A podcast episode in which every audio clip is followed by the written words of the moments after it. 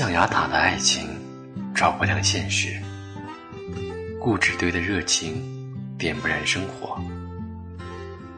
当曾经鲜活的梦想，渐渐的枯萎凋零，至少还有国馆电台。国馆电台，让文化温暖人心。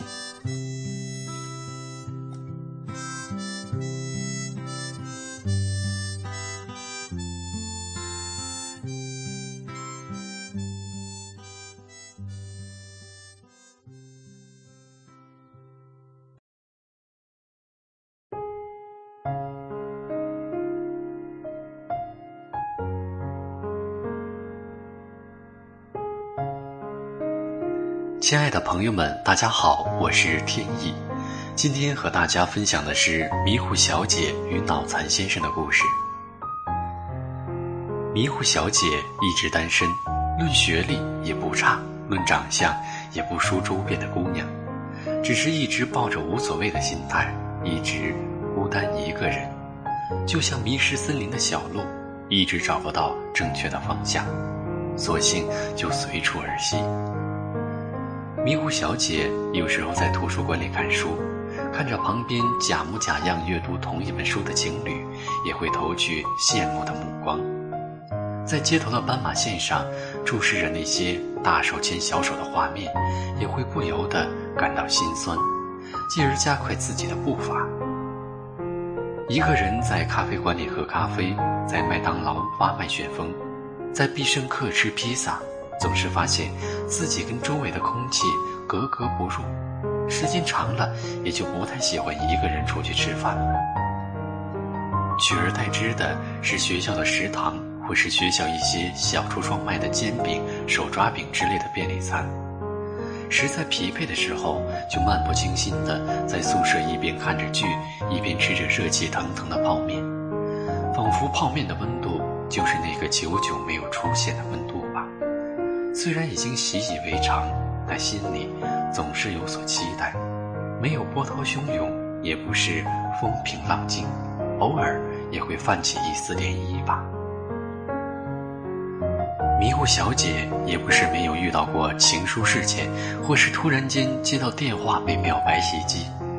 前者属于中学时代，也早已化为尘埃；后者虽然看似玩笑，但也是一种征兆。只不过迷糊小姐总是以最自然的滤网状态过滤到这些事，长此以往就给身边的朋友留下看破红尘的误解。加上迷糊小姐自己也是一个非常典型的学霸形象，所以很多蠢蠢欲动的男同胞也就转移了张望的视线。那些隐隐约约看见一丝头发的潜伏者，也都慢慢的低下了头，转而去另外一个城堡了。我经常嘲笑迷糊小姐，为什么会落得如此这番田地？迷糊小姐也没有动怒，只是轻描淡写的回了一句：“那些人就是傻傻的想蹭我的 WiFi，可是他们不知道密码，而且好像也不试图破解密码，就知道观望，有毛用呀？”那你的意思是，他们如果跟你要密码，你就会告诉他们，还是先到先得？我还没说完，自己就哈哈大笑起来。我去你大爷的！我肯定不会告诉他们呀！我在等一个知道我无线密码的人。迷糊小姐说这话的时候，显然是一本正经的。我知道，她肯定不像我一直开玩笑了。迷糊小姐的故事就讲到这里，就让她一个人慢慢的等人解开她的 WiFi 密码吧。我知道，肯定不是一二三四五六七八九那么简单。那些过来人想必也曾试过诸如此类的密码，显然都没有连上。我接下来要说的就是一个破解 WiFi 无数，却有一天被别人踢出不让连接的脑残先生。脑残先生是破解 WiFi 界比较有名望的元老。不仅自己攻城拔寨，还帮别人出谋划策、绞尽脑汁地破解密码。江湖同道哥们儿一旦遇到了棘手的难题，都会第一个想到脑残先生，也会毫不犹豫地找他帮忙。一是因为脑残先生从来不收费，二是因为脑残先生从来不嫌烦。似乎已经乐在其中了。有次，一哥们儿千里迢迢的打电话找脑残先生帮忙，脑残先生第一次碰见这么复杂的，尝试了一个多月也没有解开，为此还自学了 C，尝试从程序员攻击，哪知缺乏一些认证信息，需要再次进行认证，需要认证多次、试验多次才能进行下一步的可行性操作。脑残先生没有放弃，谁知道那哥们儿竟主动放弃了。因为脑残先生业务繁忙，也就先把这事放下了，想等着有空全身心的投入于此，肯定会解开密码，至少会有所突破。常在江边走，哪有不湿鞋？脑残先生手头还没忙完，自家的后院着火了，也没有着火，准确的是自家没有后院了，后院的女生把他踢走了，当然后院的 WiFi 也蹭不到了，没有改密码。直接将脑残先生拉入了黑名单。脑残先生瞬间感觉自己被戏耍了，堂堂的 WiFi 破解王居然会弄得人财两失。当然，愤怒也只是后来的事。脑残先生第一反应是全世界倒塌，进而一蹶不振。那段时间的免费业务还是很多的，但脑残先生都以公务繁忙拒绝了。后来。大家都感觉脑残先生不可依托了，所以慢慢也不求助于他了。脑残先生遇到迷糊小姐是在一个阳光明媚的下午，是一个玩的特别好的哥们儿的请求，而且失恋也有数月，也就没有拒绝，索性东山再起了。迷糊小姐不是目标，应该算是脑残先生的帮手，都是那哥们儿叫来帮忙的。迷糊小姐负责心理攻击。脑残先生负责技术支持，双管齐下，力保万无一失。关于脑残先生和迷糊小姐以及那个要被破解 WiFi 的姑娘之间的事情，就是下一个故事了。这里的故事呢，是脑残先生对迷糊小姐一见钟情了。有人说，这世上所有的爱情都是日久生情。我想，这世上所有的爱情都是一见钟情的概率比较大。因为这世界上所有的相遇都是久别重逢，久别重逢后生下的情愫都是由第一次见面而暗自滋生的，只不过第二次见面又添油加醋了一番，自己却再也控制不住自己的荷尔蒙了。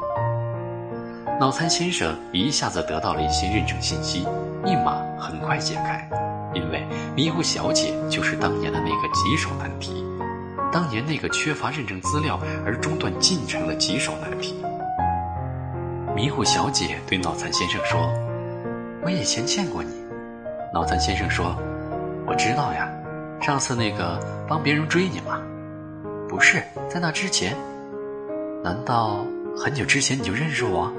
对呀，你那么有名，江湖情圣嘛。”脑残先生听出了其中的笋味儿和醋味儿，立即回答：“没有了。”都是徒有虚名，脑残先生就这样跟迷糊小姐牵手了。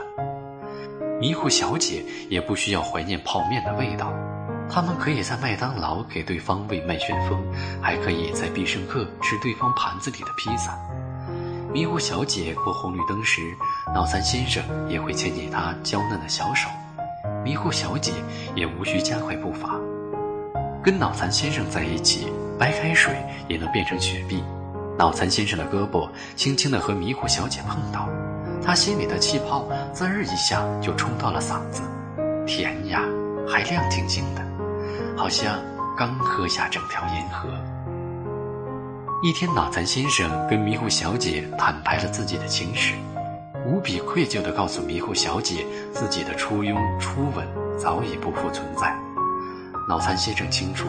迷糊小姐就像一张纯净的白纸，自己却已经打过了几个草稿。脑残先生明白，爱情真的公平不起来。你若斤斤计较对方的过去，肯定不久就会不欢而散。脑残先生只不过想坦白，他不想欺骗迷糊小姐这么好的一个姑娘。迷糊小姐久久没有说话，沉默了片刻，开始了宣判。有时候坦诚反而会让女孩有所不开心，隐瞒或许是更好的保护方式。不过我知道你不想隐瞒我，不想让你的过去对我们的未来有所隐患。其实我也不太在意你的情史，相反，你的那些经验会让你懂得怎样更好的爱一个人，而我恰恰相反，所以我要谢谢你。而且你的出现也是那么的恰到时机，你的出现让我发现我可以找到走出森林的路，也许不是我自己走出来的，而是你带我走了出来。从我接受你的那一刻，我就决定跟你在一起。我不会问你的过去，我只珍惜我们的现在和未来。迷糊小姐停顿了一会儿，继续说：“其实，在你表白之前，我也喜欢你。你也不要嘚瑟，小心我甩了你。”梵高说过：“每个人的心里都有一团火，路过的人只看到烟，但总有那么一个人能看到这火，然后走过来。”陪我一起，我在人群中看到了你的火，我快步走了过去，生怕慢一点你就会淹没在岁月的尘埃里。我带着我的热情，我的冷漠，我的狂暴和我的温和，以及对爱情毫无理由的相信，走得上气不接下气。你结结巴巴地对我说：“你，你叫什么名字？”从你叫什么名字开始，后来有了一切。那我叫什么呀？脑残先生嘚瑟地说：“脑残，叫你不要嘚瑟。从我叫脑残开始，后来有了一切。什么呀？你自己刚说的，你怎么这么迷糊啊，迷糊小姐？我也没来得及转过弯，你叫我迷糊小姐？对呀，从你叫迷糊小姐开始，后来有了一切。去死！”这就是迷糊小姐和脑残先生名字的由来。我也不知道那天他们到底打情骂俏、你侬我侬了多长时间，只记得迷糊小姐后来跟我讲一段她自己看来急中生智的对话。对话从脑残先生开始，没有旁白。零点告白，给你个机会。我室友都在呀，你确定要我说？那我说好了。还是我说吧，我觉得你身上有 WiFi，我觉得你知道密码，我想你是我最后一个破解的 WiFi。脑残先生跟迷糊小姐的故事就讲到这儿，相信很多朋友都能对号入座。我知道这不是一个独有的故事，而是一类独有的爱。迷糊小姐迷糊了二十年，最终还是等到了脑残先生。很多人一直苦苦寻找那个对的人，我想你可能已经遇到，或者他就在朝你奔跑而来的路上。不管怎样，你跟他会重逢，会相遇。于千万人之中遇见你想遇见的人，于千万年之中时间无涯的荒野里，没有早一步，也没有迟一步，遇上了就是幸福。你们互斥你终于到来。然后一路相伴，白头偕老。总之呢，遇见就是缘分之内的事，是内定的，也是幸福的。好的，以上就是今天故事的全部内容，感谢您的收听。国馆电台让文化温暖人心，我是天意，拜拜。